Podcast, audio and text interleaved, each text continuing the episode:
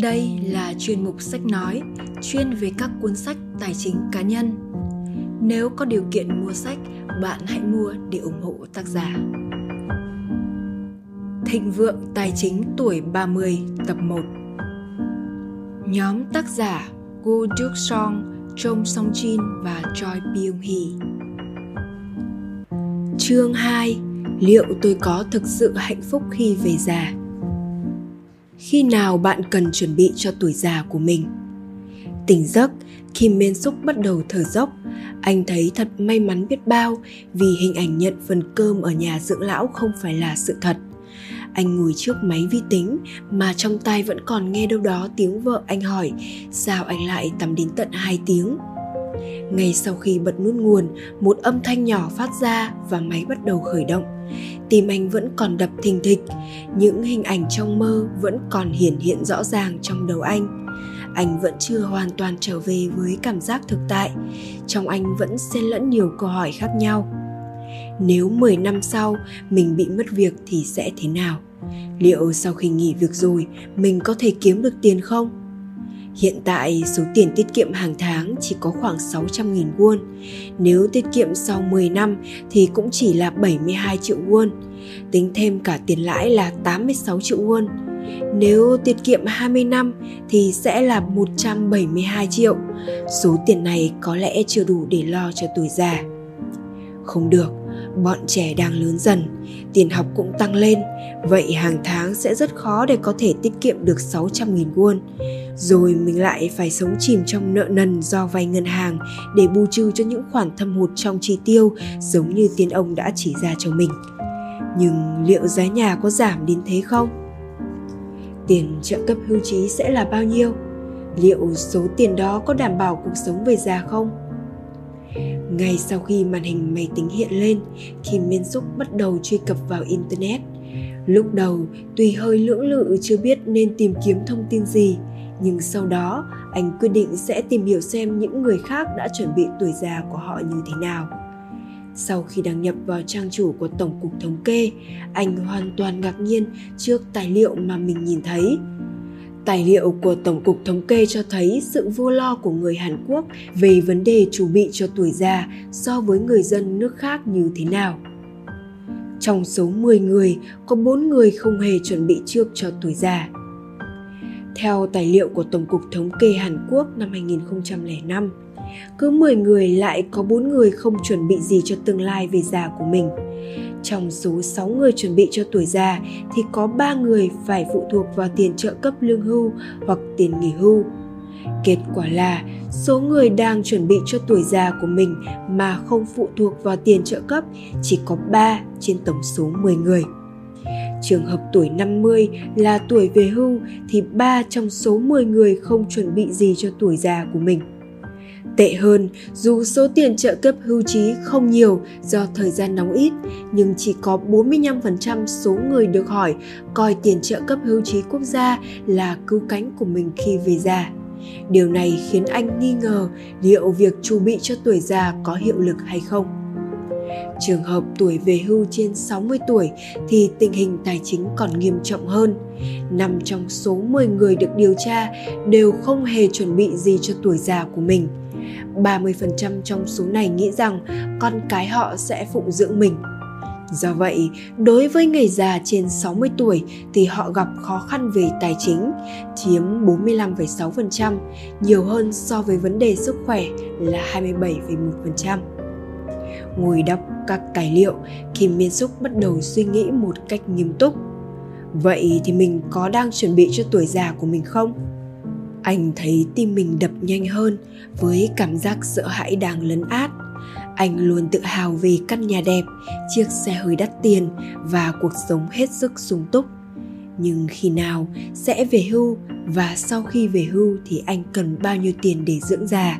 Anh chưa từng một lần suy nghĩ về điều đó. Hơn nữa, để có được số tiền đó thì hàng tháng anh cần phải tiết kiệm bao nhiêu và sử dụng số tiền đó như thế nào, anh cũng chưa từng nghĩ tới. Anh không còn tâm trạng nào nữa. Mọi người không chuẩn bị cẩn thận cho tuổi già thì họ cũng không thể biết trước được tuổi già không có sự chuẩn bị thì đáng sợ và bi thảm đến mức nào ngay cả chính bản thân anh đến tận hôm qua vẫn còn nghĩ không hiểu sẽ ra sao liệu họ có biết không? Họ đang phạm tội coi thường tương lai của chính bản thân mình. Anh thử đọc các bài báo liên quan đến vấn đề tuổi già và tìm hiểu trang web tín dụng có nội dung tài chính cho tuổi già. Anh thấy thật mông lung, không biết mình nên bắt đầu từ đâu. Anh quyết định việc tính toán chi tiêu sẽ làm sau, còn bây giờ anh sẽ tính toán xem mình sẽ sống thọ bao nhiêu tuổi thử tìm kiếm tài liệu thống kê của Bộ Y tế cùng các bài báo có liên quan trên Internet. Anh thấy số liệu năm 2003 cho biết tuổi thọ trung bình của nam giới Hàn Quốc là 73,9, còn nữ giới là 80,8. Tuổi thọ này đang tăng lên ở nam là 1,8 tuổi, ở nữ là 1,3 tuổi so với 3 năm trước đó nếu tốc độ lão hóa này tiếp tục xảy ra, thì sau mấy chục năm sẽ là thời đại mà chúng ta cần tính đến tuổi thọ trung bình là 100. Tài liệu thống kê về y tế và phúc lợi do Bộ Y tế ban hành năm 2005 như sau. Nếu xét theo xu hướng hiện tại thì sau 50 năm nữa, ước tính tuổi thọ của nam khoảng 85, còn tuổi thọ của nữ là trên 90. Giả sử mình sống đến 85 tuổi thì sau này mình vẫn còn khoảng thời gian là 50 năm. Nhưng nữ giới thường có tuổi thọ cao hơn nam giới, vợ mình lại kém mình 3 tuổi, nên sau khi mình chết, vợ mình sẽ phải sống một mình nếu lập kế hoạch thì mình sẽ phải lưu tâm đến yếu tố này. Nếu mình sống đến 85 tuổi thì vợ mình lúc đó sẽ 82 tuổi. Khi đó, giả sử tuổi thọ trung bình của nữ giới cao hơn nam giới 7 tuổi thì vợ mình sẽ sống đến 92 tuổi. Nếu vậy, sau khi mình mất đi, vợ mình sẽ phải sống một mình 10 năm anh bắt đầu cảm thấy lo lắng với suy nghĩ rằng cuộc sống dài hơn so với những suy nghĩ thường ngày anh cũng chưa từng tưởng tượng được mình sẽ phải bỏ lại vợ mình sống một mình suốt 10 năm trời. Gần đây, tuổi nghỉ hưu của giám đốc các bộ phận thường vào khoảng từ 50 đến 55 tuổi.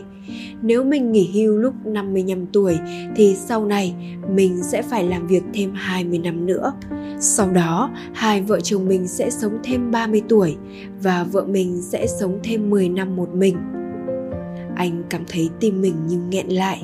20 năm kiếm tiền và phải chuẩn bị cho 40 năm tuổi già suy nghĩ ấy khiến anh cảm giác mình đang đứng trước một bức tường quá lớn ngay từ bây giờ, dù hàng tháng anh có tiết kiệm 1 triệu won thì trong 20 năm, số tiền ấy cũng chỉ cho phép anh tiêu 600.000 won mỗi tháng khi về già.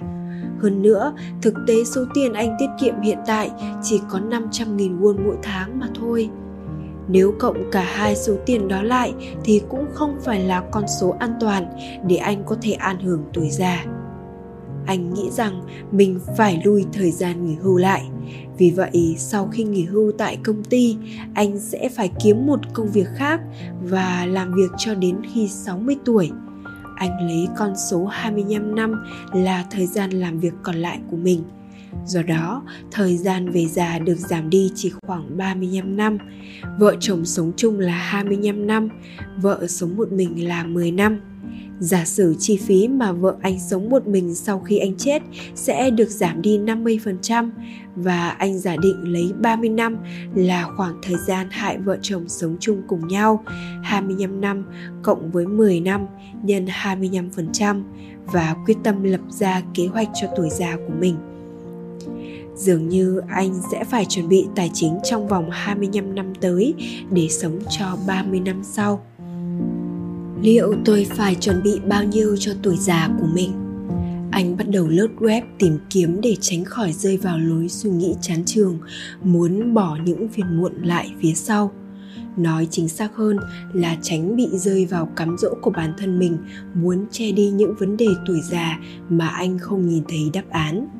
Anh băn khoăn không hiểu những người khác dự kiến khi nào họ về hưu và họ chuẩn bị bao nhiêu cho tuổi già của mình sau khi gõ từ chuẩn bị cho tuổi già vào mục tìm kiếm và nhấn chuột thì hàng loạt tài liệu liền hiện ra Trong số các tài liệu này, nếu theo một tờ báo trên tờ Nhật báo Joseon thì mọi người thường dự kiến tuổi về hưu là 60 tuổi và sẽ sống sau đó hơn 20 năm nữa. Ngoài ra, họ dự kiến trung bình khoảng 400 triệu won để chi phí cho tuổi già của mình. 400 triệu won ư? Liệu với số tiền đó, mình có thể sống an nhàn cùng vợ mình 30 năm tuổi già không? Kim Miến Súc bắt đầu thử tính toán xem anh sẽ cần số tiền là bao nhiêu cho tuổi già của mình sau khi giả định mình sẽ duy trì mức sống hiện tại. Nào, mình hãy thử tính các hạng mục lớn xem phí sinh hoạt của hai vợ chồng nếu chỉ tính chi phí để sống một cách đơn thuần thì một triệu won một tháng là đủ chứ rồi tiền tiêu vặt của mỗi người. Về già thì cũng không làm gì rồi.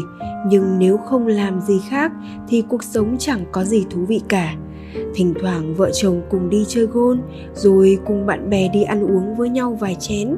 Còn phải cho con cháu tiền tiêu vặt, tiền hiếu hỉ, tiền mua những đồ dùng cần thiết. Mỗi tháng ít ra cũng phải có 500.000 won chứ nhỉ? Vợ mình cũng cần khoảng 300.000 won. À còn tiền bảo dưỡng xe. Già rồi di chuyển khó khăn thì cũng cần xe chứ. Tiền xăng, tiền bảo hiểm, trung bình một tháng cũng cần khoảng 500.000 won. Còn gì nữa đây? Đúng rồi, một năm ít ra cũng hai lần cùng vợ đi du lịch, rồi còn khám sức khỏe định kỳ ở viện nữa. Thế thì mình phải tính 500.000 won hàng tháng vào khoản chi phí khác mới được nếu vậy, chi phí sinh hoạt cơ bản là 1 triệu won, tiền tiêu vặt của vợ chồng là 800.000 won, tiền bảo dưỡng xe là 500.000 won, chi phí khác là 500.000 won.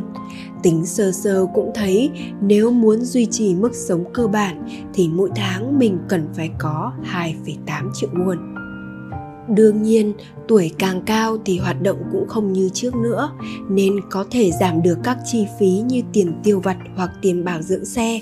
Nhưng đến lúc ấy lại phát sinh thêm tiền khám chữa bệnh và tiền chi trả cho y tá điều dưỡng nên anh đã thử tính chi phí cần hàng tháng là 2,8 triệu won mà không xét đến tuổi tác nếu mỗi tháng là 2,8 triệu won thì một năm sẽ là 33,6 triệu won. Nếu tính trong vòng 30 năm thì sẽ là 1,8 tỷ won. Anh trợn tròn mắt ngạc nhiên vì kết quả tính toán cho quỹ cần cho 30 năm tuổi già ra một con số quá lớn. Anh nghĩ chắc là ở đây có gì đó chưa đúng Vì số tiền anh tính ra lại chênh lệch quá lớn so với 400 triệu won mà những người bình thường khác dự kiến. Anh thử tính đi tính lại mấy lần nữa Chưa kết quả mà chính bản thân mình cũng không thể tin được. Tuy nhiên, kết quả lại không có gì thay đổi. 1,8 tỷ won. Nếu muốn sống một tuổi già an nhàn như bản thân anh đã nghĩ thì anh sẽ cần tới 1,08 tỷ won từ thời điểm 60 tuổi khi anh sẽ nghỉ hưu. Kim Min Suk bắt đầu thử tính xem chi phí cần thiết sẽ thay đổi như thế nào tùy thuộc vào sinh hoạt phí cần thiết từng tháng trong vòng 30 năm tuổi già. Căn cứ vào chi tiêu mỗi tháng, tính toán ra khoản tiền cần để duy trì cuộc sống khi về già dù có giảm chi phí sinh hoạt khi về già nhiều đến mức nào thì tối thiểu mỗi tháng chi phí sinh hoạt cũng cần là 1 triệu won. Tiền tiêu vặt của vợ chồng là 400.000 won, chi phí bảo dưỡng xe là 300.000 won, chi phí khác là 300.000 won nữa. Nếu vậy thì một tháng cũng cần đến 2 triệu won. Có giảm thế nào thì đến 60 tuổi mình cũng cần có khoảng 700 triệu won khi Miên Xúc bắt đầu cảm thấy khó chịu. 25 năm nữa là anh 60 tuổi. Nói thật là anh không có đủ tự tin mình sẽ có được 720 triệu won. Nhưng anh cũng thử tính xem để có được khoản tiền 720 triệu won đó trong vòng 25 năm tới thì mỗi tháng anh cần phải tiết kiệm bao nhiêu. Sau khi đăng nhập vào trang web lãi suất tiết kiệm của ngân hàng, anh bắt đầu nhập dữ liệu vào các hạng mục cần thiết. Số tiền mục tiêu 720 triệu won, thời gian tiết kiệm 25 năm, lãi suất hàng năm 4%, phương pháp trả lãi, lãi đơn. Sau khi kết thúc việc nhập dữ liệu thì trên màn hình bắt đầu hiện ra kết quả 1 triệu 590.882,4 won, số tiền gấp 2,5 lần so với số tiền mà hiện anh đang tiết kiệm. Nó cũng gần bằng một nửa số tiền lương mà anh nhận được sau khi đã trừ thuế. Anh tự nhiên thở dài, anh không thể ngờ rằng mình lại cần số tiền lớn như thế. Anh cũng tự cảm thấy quá thương hại cho bản thân mình dù bạn có đóng bao nhiêu bảo hiểm xã hội đều đặn thì cũng đừng quá tin tưởng vào nó. Như người mất hồn khi miến xúc bỗng nhiên nhớ tới khoản tiền bảo hiểm xã hội. Đúng rồi, mình vẫn còn khoản tiền bảo hiểm xã hội cơ mà. Mình đã đóng bảo hiểm xã hội kể từ khi bắt đầu đi làm. Sau này mình sẽ tiếp tục đóng cho đến khi nghỉ hưu thì chắc chắn sẽ có khoản tiền lớn đây dù có nhiều người lo lắng bảo rằng bảo hiểm xã hội sẽ cạn kiệt, nhưng đấy là việc làm của chính phủ, không lẽ lại để xảy ra việc không thể trả nổi trợ cấp hưu trí cho người dân? Nếu nhận được tiền trợ cấp hưu trí sau khi về hưu thì số tiền cần thiết chuẩn bị cho tuổi già sẽ giảm đáng kể. Nhưng anh ngạc nhiên trước thông tin rằng sau 65 tuổi mới nhận được trợ cấp hưu trí. Trước đó, lúc nào anh cũng nghĩ rằng đương nhiên anh sẽ nhận được trợ cấp hưu trí bắt đầu từ 60 tuổi. Nếu vậy, bắt đầu từ năm 2013 thì cứ 5 năm anh lại phải cộng thêm một tuổi để đến sau năm 2033, sau khi anh 65 tuổi thì anh mới có thể nhận được tiền trợ cấp hưu trí. Khi tính trên cơ sở lương hiện tại, Kim Min Suk thấy rằng khoản tiền trợ cấp hưu trí dự kiến sẽ là 1,8 triệu won tính theo giá trị hiện tại, tức chỉ bằng 27% tiền lương trước thuế của anh. Dù không phải là số tiền quá lớn so với mong đợi, nhưng dù sao, nó cũng là nguồn an ủi không nhỏ vì anh nghĩ với số tiền đó có thể cáng đáng được số tiền mà anh cần dùng hàng tháng khi về già. Tuy nhiên, nếu tiền trợ cấp hưu trí không được trả như mong đợi thì sao? Anh bắt đầu cảm thấy bất an khi nghĩ về điều này. Anh bắt đầu nhận ra sự thật rằng để đảm bảo cho cuộc sống về già cần có 3 yếu tố: tiền trợ cấp hưu trí quốc gia, khoản trợ cấp tiền trợ cấp thất nghiệp, tiền tiết kiệm của cá nhân – tiền trợ cấp hưu trí quốc gia có tính chất đảm bảo xã hội với mục đích đảm bảo sinh kế tối thiểu của tuổi già. Tiền trợ cấp thất nghiệp của doanh nghiệp cần để đảm bảo đời sống tuổi già cơ bản. Còn tiền tiết kiệm cá nhân là thứ cần thiết để đảm bảo một cuộc sống an nhàn dư giả khi về già đối với tương lai của tiền trợ cấp hưu trí quốc gia phần lớn các bài báo đều chứa nội dung phủ định có bài báo nói rằng nếu cứ giữ mức chi như hiện tại thì đến năm 2036 sẽ xảy ra hiện tượng thâm hụt công và đến năm 2047 các quỹ sẽ bị cạn kiệt. Vì vậy, nhiều bài báo có khuynh hướng nhấn mạnh rằng chúng ta đang đóng nhiều hơn nhưng sẽ nhận ít đi. Bài báo này có ý nói rằng thời điểm mình bắt đầu được hưởng trợ cấp hưu trí thì cũng là lúc xảy ra thâm hụt công. Nếu xảy ra thâm hụt công thì chắc chắn sẽ không trả hết tiền trợ cấp. Có lẽ tỷ lệ chi trả sẽ giảm đi rất nhiều. Với tâm trạng khá cay đắng, anh băn khoăn mình sẽ nhận được bao nhiêu từ khoản trợ cấp hưu trí quốc gia và anh bắt đầu lập kế hoạch chuẩn bị cho tuổi già của mình với giả định chỉ nhận được 50% số tiền hưởng dự kiến nếu chỉ biết trông đợi vào khoản tiền trợ cấp hưu trí quốc gia, mà khi về già, khoản trợ cấp thực tế khác so với dự kiến, thì lúc đó làm thế nào? Đằng nào cũng lập kế hoạch thì hãy đảm bảo rằng kế hoạch đó sẽ an toàn nếu trừ khoản tiền 540.000 won, tức 50% số tiền sẽ được lĩnh dự kiến từ trợ cấp hưu trí quốc gia, thì số tiền mà anh cần khi về già cho chi phí sinh hoạt hàng tháng sẽ là 1,46 triệu won nếu anh giả sử mình cần khoảng 1,5 triệu won thì tổng số tiền 540 triệu won là khoản tiền anh cần cho tuổi già của mình.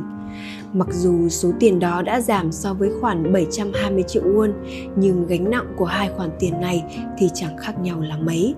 Hơn nữa, số tiền này chỉ là số tiền cho cuộc sống tuổi già, tính một cách đơn giản mà chưa xét tới các chi phí khác như tiền học, tiền cưới cho con cái.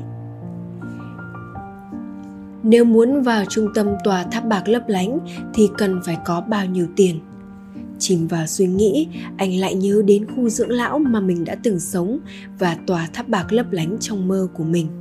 Hình như anh đã từng đọc ở đâu đó bài báo nói rằng khu tòa tháp bạc lấp lánh là trung tâm cư trú lý tưởng cho người già.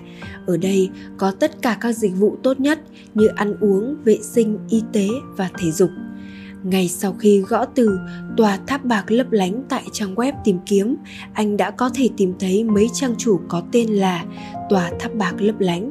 Số lượng địa chỉ hiện ra không nhiều so với kỳ vọng của anh, có lẽ do đây là mô hình mới.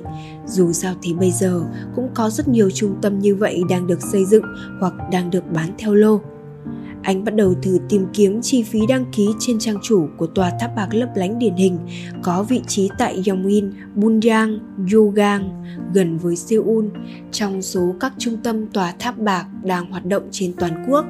Nếu trường hợp thuê thì chi phí có chút khác biệt tùy theo điều kiện ngoại cảnh nhưng vẫn phải đóng tiền cọc từ 30 triệu đến 100 triệu won.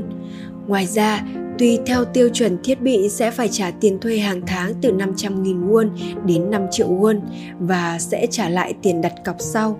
Dù sao, nếu muốn vào ở tại một trung tâm tòa tháp bạc ổn ổn với tiêu chuẩn hai người thì sẽ cần sinh hoạt phí là 2 triệu won một tháng cho số tiền đặt cọc 50 triệu won đến 100 triệu won và cần khoảng 1,2 triệu won mỗi tháng cho số tiền đặt cọc từ 200 triệu won đến 300 triệu won tiêu chuẩn trong bảng giá là dành cho một người.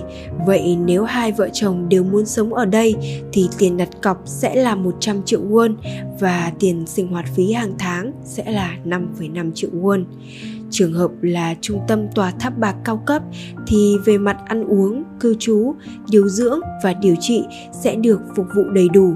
Chỉ cần trả thêm chi phí khác như tiền điều trị và xét nghiệm thì đây có thể coi là nơi sống hoàn hảo nhưng ngược lại, chi phí đó không phải là tiêu chuẩn mà một người bình thường có thể đáp ứng được. Nếu chẳng may có mù quáng mà vào ở một trung tâm tòa tháp bạc nào đó thì vẫn có thể xin ra ngoài được. Chi phí vào ở tại trung tâm tòa tháp bạc quá nhiều so với những gì anh từng dự kiến. Nếu tính gộp cả tiền đặt cọc và tiền sinh hoạt phí thì nó không khác nhiều so với số tiền mà anh phải chuẩn bị cho tuổi già nhưng ngược lại, tại trung tâm tòa tháp bạc có trang bị tất cả các loại dịch vụ và trang thiết bị đa dạng đáp ứng nhu cầu sinh hoạt và giải trí của người cao tuổi, bao gồm cả việc hỗ trợ về y tế. Nếu khi hai vợ chồng đều cao tuổi, đi lại khó khăn thì việc sống ở trung tâm như thế này sẽ rất tốt khi còn trẻ khỏe, vợ chồng mình sống tiết kiệm ở một căn hộ chung cư nhỏ.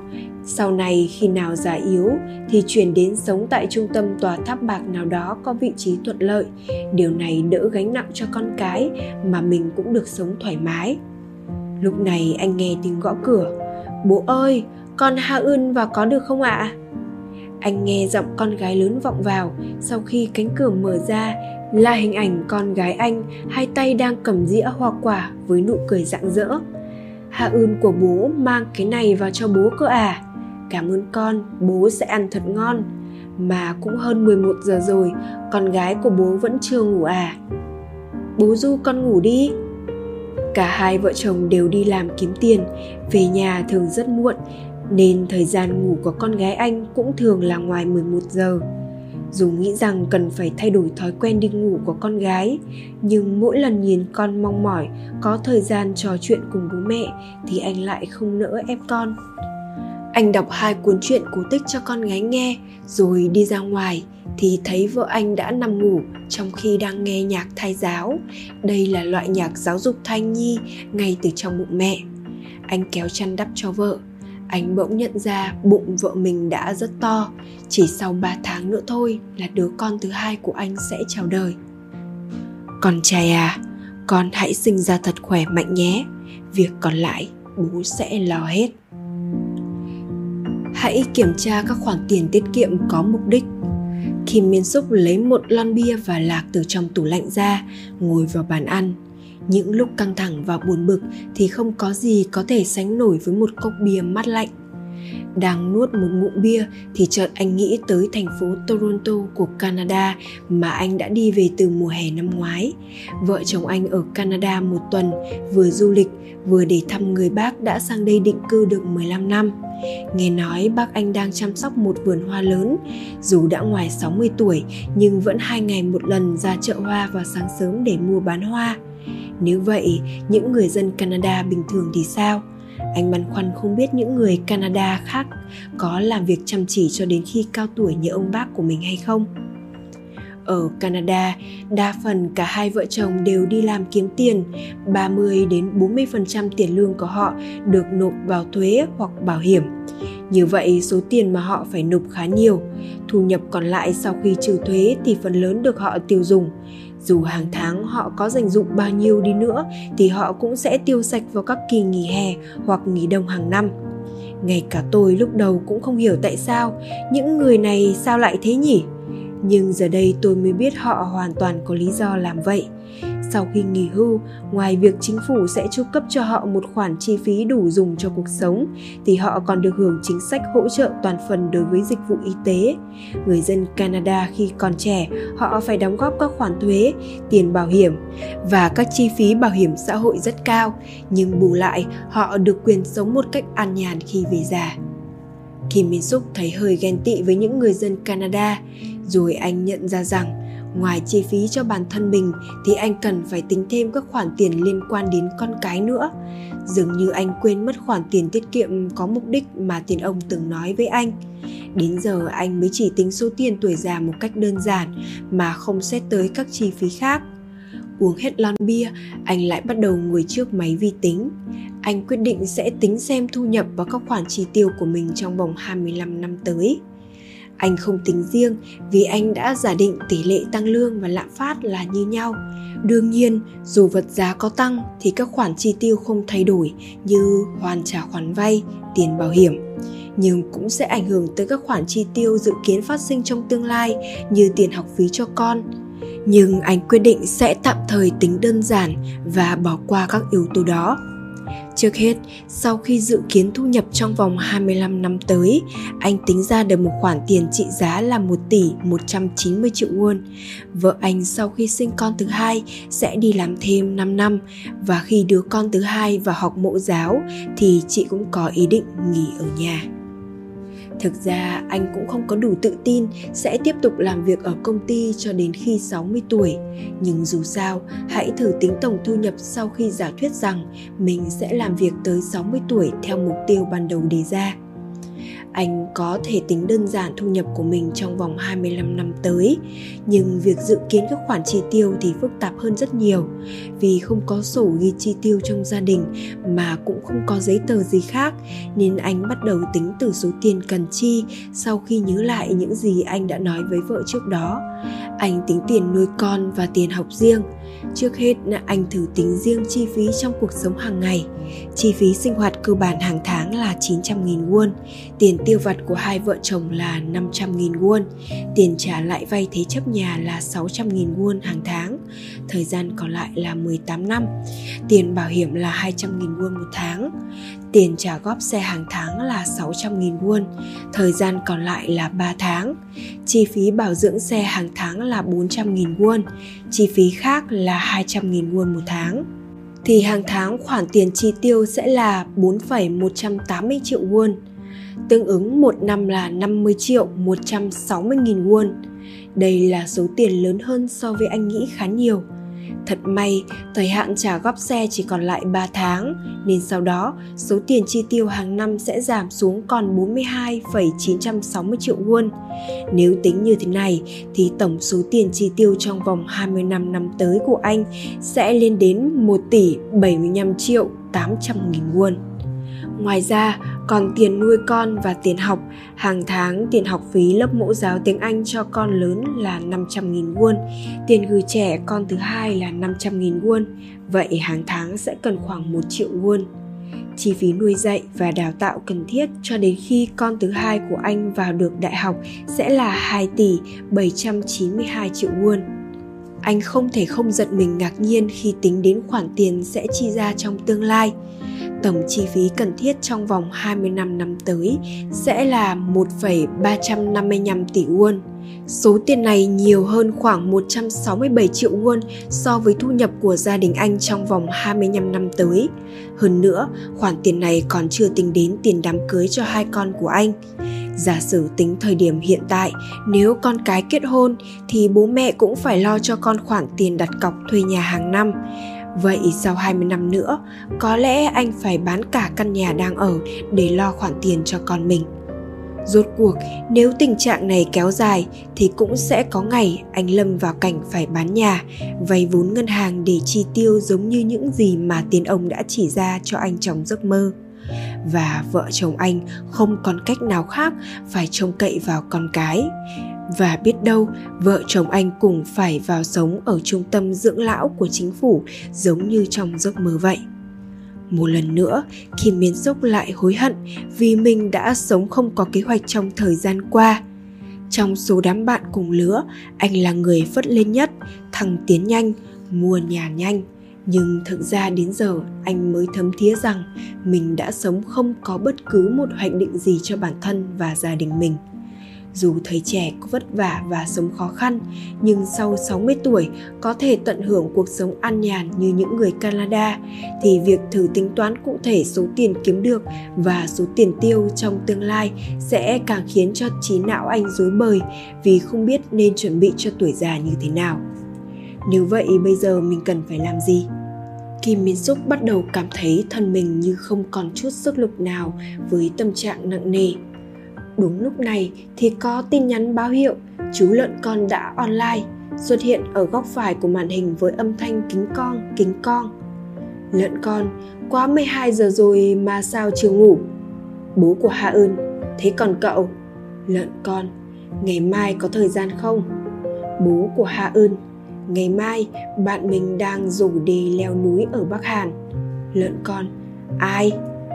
Lợn con, hai người bạn học đại học bố của Hạ Ưn, hay đấy, cùng đi hòng gió xem sao. Lợn con, vậy mai 9 giờ có mặt ở cửa vào núi Bắc Hàn nhé. Bố của Hạ Ưn, ngủ ngon, mai gặp lại. Lợn con, ok, hãy mơ vì mình nhé. Bố của Hạ Ưn Kim Miên Súc tắt máy rồi đi vào phòng ngủ. Khi nhìn vợ ngủ ngáy do quá mệt mỏi, bỗng nhiên anh có cảm giác có lỗi với vợ anh nghĩ tại sao vợ mình lại không thể thoải mái hưởng thụ cuộc sống khi còn trẻ? Đột nhiên, hình ảnh khuôn mặt của người chủ hôn với câu nói, hai con hãy sống hạnh phúc đến đầu bạc răng long, lại hiện lên trong đầu anh. Mình muốn về già, hai vợ chồng mình sẽ được sống vui vẻ.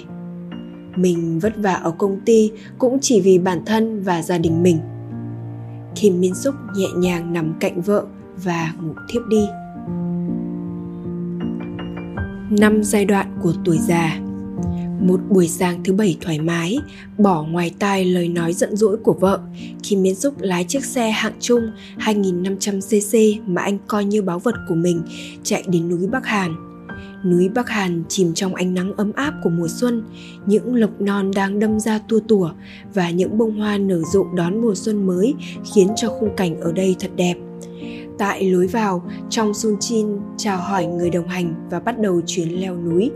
Trong Sung Chin vượt lên trước trò chuyện vui vẻ với anh bạn Park đang làm private bank ở ngân hàng, bỏ lại Kim Min Suk ở phía sau. Tôi nghe nói anh làm private bank ở ngân hàng, phải không? Vâng, anh có thể tạm hiểu là nhân viên quản lý tài sản tổng hợp của khách hàng VIP. Có thể đó là công việc đơn giản nhất thì phải. Nếu vậy chắc anh cũng đã tư vấn cho khách hàng về việc chuẩn bị cho tuổi già. Đương nhiên rồi, vì phần lớn khách hàng đều là khách hàng VIP nên chủ yếu tôi tư vấn cho họ về chiến lược quản lý tài sản do họ sở hữu đủ tài chính để an hưởng tuổi già rồi. Nhưng đôi khi cũng phải tư vấn cho họ về chiến lược, quy trình và kế hoạch chuẩn bị cho tuổi già nữa. Tại sao vậy? Anh muốn tìm hiểu gì à? Có lẽ tôi phải bắt đầu chuẩn bị cho tuổi già của mình nhưng tôi chưa biết mình cần phải chuẩn bị bao nhiêu và cần làm gì để kiếm được số tiền đó. Số tiền tôi tiết kiệm hàng tháng thì không nhiều, trong khi số tiền cần cho tuổi già cũng không phải là ít. Nếu anh mặc nhiên suy nghĩ thì cái gọi là chuẩn bị cho tuổi già sẽ rất mơ hồ. Thực ra có rất nhiều điều tôi có thể nói với anh về cái gọi là chuẩn bị cho tuổi già hôm nay tôi sẽ giải thích cho anh những bước cơ bản để chuẩn bị cho tuổi già anh hãy thử làm theo một lần xem sao Park vuốt nhẹ đầu đứa bé đi bên cạnh rồi nói tiếp trước hết anh hãy kiểm kê chính xác tài sản dòng hiện tại các khách hàng VIP của tôi dù có rất nhiều tài sản nhưng họ vẫn muốn biết chính xác hiện tại tài sản của mình. Đối với bản thân tôi, cứ 6 tháng tôi lại cập nhật bảng cân đối kế toán của cuộc đời mình. Trong đó có ghi ra các tài sản dòng. Thực tế thì tài sản của tôi cũng không nhiều đến mức đó, nhưng cũng có lý do tại sao cứ 6 tháng một lần tôi lại lập bảng cân đối. Lý do hết sức đơn giản, đó là tôi muốn tự mình đánh giá và tự kích thích bản thân mình có như vậy tôi mới biết cách chi tiêu sao cho tiết kiệm hơn và sẽ tích cực hơn trong việc gửi tiền có mục đích anh Miên Súc đã thử lập bảng cân đối kế toán bao giờ chưa? Anh bàng hoàng trước câu hỏi của Park. Từ trước đến nay, anh chỉ mường tượng trong đầu tài sản, khoản nợ của mình thôi. Anh chưa bao giờ ghi chi tiết các khoản đó ra trên giấy. Park lấy miếng sô-cô-la trong túi, bẻ ra làm bốn và chia cho mỗi người bạn đồng hành của mình một miếng và tiếp tục câu chuyện. Bước tiếp theo, sau khi đã tính toán các khoản thu và chi hàng tháng, mọi người hãy thử tính toán xem quy mô tiết kiệm của mình có thể làm được hàng năm là bao nhiêu. Đa phần nhân viên văn phòng đều biết rất rõ khoản thu nhập từ tiền lương của mình, nhưng có nhiều trường hợp lại không biết được các khoản chi của mình là bao nhiêu. Thế nên khi nhận được hóa đơn thanh toán cho các khoản tiền sử dụng bằng thẻ tín dụng, ai cũng hoảng hốt. Dường như số tiền mọi người tiêu rất ít, nhưng nếu gộp lại cả một tháng thì số tiền đó sẽ lớn hơn so với suy nghĩ của chúng ta. Vâng, đúng vậy. Các khoản chi phí thanh toán bằng thẻ hầu như đều không phải là khoản nhỏ và cũng thường vượt quá con số dự kiến. Kim Min Suk nhớ mình đã từng kiểm tra lại các khoản trong kê khai thanh toán bằng thẻ tín dụng cùng với vợ do thấy khoản yêu cầu thanh toán quá nhiều so với suy nghĩ. Do đó, đa phần các khách hàng VIP đều không tùy tiện dùng thẻ tín dụng. Do sử dụng thẻ tín dụng sẽ rất khó để kiểm soát chi tiêu nên họ thường dùng tiền mặt để thanh toán trong các trường hợp cần thiết. Park tiếp tục với câu chuyện rằng rở. Khi kiểm tra lại số tiền mà chúng ta có khả năng tiết kiệm thì có hai điểm quan trọng. Thứ nhất là khả năng kiểm soát chi tiêu hợp lý. Thứ hai là phải cố gắng nâng cao thu nhập. Ngoài ra, khi tính toán khả năng chi cần thiết trong tương lai, chúng ta không chỉ tính các khoản chi ngay trong hiện tại mà còn tính các khoản chi phí dự kiến đến khi nghỉ hưu sau này hàng tháng chắc chắn ngoài các khoản chi phí sinh hoạt, còn phải dự tính tiền học cho con cái, tiền kết hôn cho con, chi phí y tế vì chúng ta không biết được sẽ cần phải dùng khi nào Kim Min xúc nhớ lại cảm giác tuyệt vọng của mình tối qua khi anh thử tính xem tổng thu nhập và tổng chi của mình 25 năm sau. Các bạn hãy coi gia đình là một mô hình doanh nghiệp thu nhỏ. Min Suk ạ, anh sẽ là giám đốc điều hành, còn vợ anh sẽ là giám đốc tài chính hoặc là giám đốc quản lý. Nếu công ty bị thua lỗ, ngày càng giảm sút thì sẽ gây ra hiện tượng mất tính thanh khoản. Gia đình cũng vậy, trước hết mọi người phải điều chỉnh cấu trúc tài chính của gia đình mình thì mới có thể nghĩ đến việc phát triển kinh tế gia đình các bạn phải kiểm tra lại tình hình tài chính gia đình và điều chỉnh lại cấu trúc này nếu cần. Hãy giảm bớt các khoản chi tiêu không cần thiết, dám bán đi các tài sản làm phát sinh chi phí và chỉ giữ lại các tài sản mang lại lợi ích. Nếu tiền bỗng nhiên bị bay đi đâu mất, giống như kiểu gió vào nhà trống, thì dù thu nhập có cao đến mấy, bạn cũng vẫn thấy thiếu tiền ngoài ra việc điều chỉnh cấu trúc tài chính trong gia đình đây là việc mà anh miên xúc không tự làm được anh hãy thảo luận cùng với vợ mình về vấn đề này khi nghe đến việc nếu không điều chỉnh cơ cấu thì sẽ dẫn đến tình trạng vỡ nợ. Anh chợt nghĩ đến cuộc khủng hoảng tài chính những năm 1997. Tác động của nó lan tỏa tới các công ty lớn mà anh đang làm, nên họ đã thực hiện chính sách cắt giảm 20% nhân sự. Mới nghĩ thế thôi mà anh đã cảm thấy lạnh hết cả sống lưng. Nhưng anh cảm thấy hơi lạ với câu nói hãy nâng cao thu nhập hàng tháng của Park Do là thời kỳ cạnh tranh về lương nên khoản lương anh nhận được là một khoản cố định. Vậy thì ý của Park là gì? Hay anh ấy bảo mình cần phải làm tay trái nữa? Nhìn về mặt hoài nghi của Miên Súc, Park nói tiếp với những người làm công ăn lương như chúng ta thì phương pháp tăng thu nhập hàng tháng là ưu tiên hàng đầu. Để làm được điều này thì nỗ lực làm việc chăm chỉ, thành thật trong công ty thôi vẫn chưa đủ mà cần phải cố gắng trong việc phát triển năng lực của bản thân.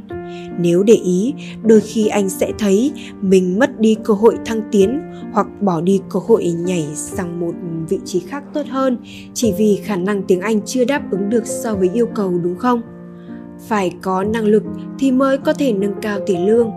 Câu chuyện của những nhân viên có thu nhập hàng trăm triệu hoặc mấy trăm triệu không phải là việc của những người khác. Tuy nhiên, đó cũng là câu chuyện về những người xung quanh ta. Không phải lạ sao khi hầu hết mọi người đều mong muốn giàu có, nhưng không phải là thông qua công việc mà qua các việc quản lý đầu tư. Kim Miên Suk sau khi nghe những lời nói của Park nghĩ rằng không hiểu từ trước đến giờ mình đã làm gì để phát triển năng lực bản thân. Ở công ty do được đánh giá cao nên anh thăng tiến nhanh hơn so với các bạn đồng khóa. Nhưng trên thực tế công việc anh làm lại không phải là một lĩnh vực chuyên môn gì đặc biệt. Dù đã làm công việc ở công ty được 9 năm, nhưng trình độ tiếng Anh của anh chỉ ở mức giao tiếp cơ bản, chứ khả năng lãnh đạo, kiến thức về công việc, tất cả những khía cạnh đó bản thân anh vẫn chưa đáp ứng được. Càng leo lên đến gần đỉnh núi thì dốc càng dựng đứng, Park nín thở rồi lại tiếp tục câu chuyện đang nói. Giai đoạn tiếp theo là anh hãy thử giả sử thâm niên làm việc của mình. Phải giả sử như vậy thì anh mới có thể biết được khoản tiền mà mình sẽ kiếm được cho đến khi về hưu phải không? Sau này, anh phải thử nghĩ rằng mình cần chuẩn bị bao nhiêu khi về già mới có thể sống một cách an nhàn, vô lo vô nghĩ nếu muốn sống xa xỉ thì mỗi tháng 10 triệu won vẫn thiếu, nhưng nếu ta sống tiết kiệm, hợp lý thì mỗi tháng chỉ cần có 1 triệu won là đủ. Còn trong trường hợp của tôi, mỗi tháng chỉ cần khoảng 3 triệu won là ổn rồi. Park nắm lấy cành cây ven đường, cẩn thận trèo lên phía trên mỏm đá dựng đứng. Anh ngừng nói một lúc, Nhìn qua mỏm đá phía xa kia, trên đỉnh núi có nhiều người đã tụ tập ở đó. Những bộ quần áo leo núi đầy màu sắc khiến cho cả dãy núi giống như một ngọn núi vào thu, ngập tràn lá phong. Giai đoạn cuối cùng và cũng là bước quan trọng nhất, đó là việc chăm chỉ thực hiện đầu tư. Sau này, khi anh kiểm tra cẩn thận thì anh có thể nhận ra điều đó. Nhưng đối với những người làm công ăn lương bình thường thì thật khó để lo tiền mua nhà, tiền cưới xin cho con, rồi tiền dưỡng già. Đặc biệt, trong thời đại lãi suất thấp mà chỉ cần tiết kiệm thôi sẽ thật khó để đuổi kịp với mức tăng của giá cả vì vậy, cần tìm kiếm một biện pháp đầu tư để có thể thu lợi thường xuyên, lớn gấp 2 lần tỷ lệ lãi suất của việc gửi tiền tiết kiệm dài hạn tối thiểu. Tất nhiên, những người nhân viên private bank như tôi vẫn đang giúp đỡ mọi người trong vấn đề này. Trên đường xuống núi, khi Miến Xúc nghĩ lại các bước chuẩn bị cho tuổi già mà Park đã giải thích cho anh. Đầu tiên là cần tìm hiểu tài sản dòng hiện tại – Bước thứ hai là tìm hiểu về chi tiêu hàng tháng. Bước thứ ba là giả định thời gian mình làm việc. Bước thứ tư, lựa chọn tiêu chuẩn cuộc sống tuổi già mong muốn. Bước thứ năm là tiến hành đầu tư thường xuyên để chuẩn bị cho tuổi già. Những gì anh làm tối qua là một phần nhỏ so với lời giải thích của Park, nhưng anh quyết định sẽ kiểm tra lại cụ thể hơn theo những hướng dẫn này.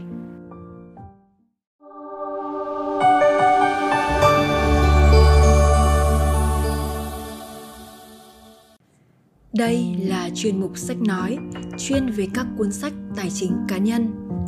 Nếu có điều kiện mua sách, bạn hãy mua để ủng hộ tác giả. Thịnh vượng tài chính tuổi 30 tập 1 Nhóm tác giả Gu Duk Song, Chong Song Jin và Choi Byung Hee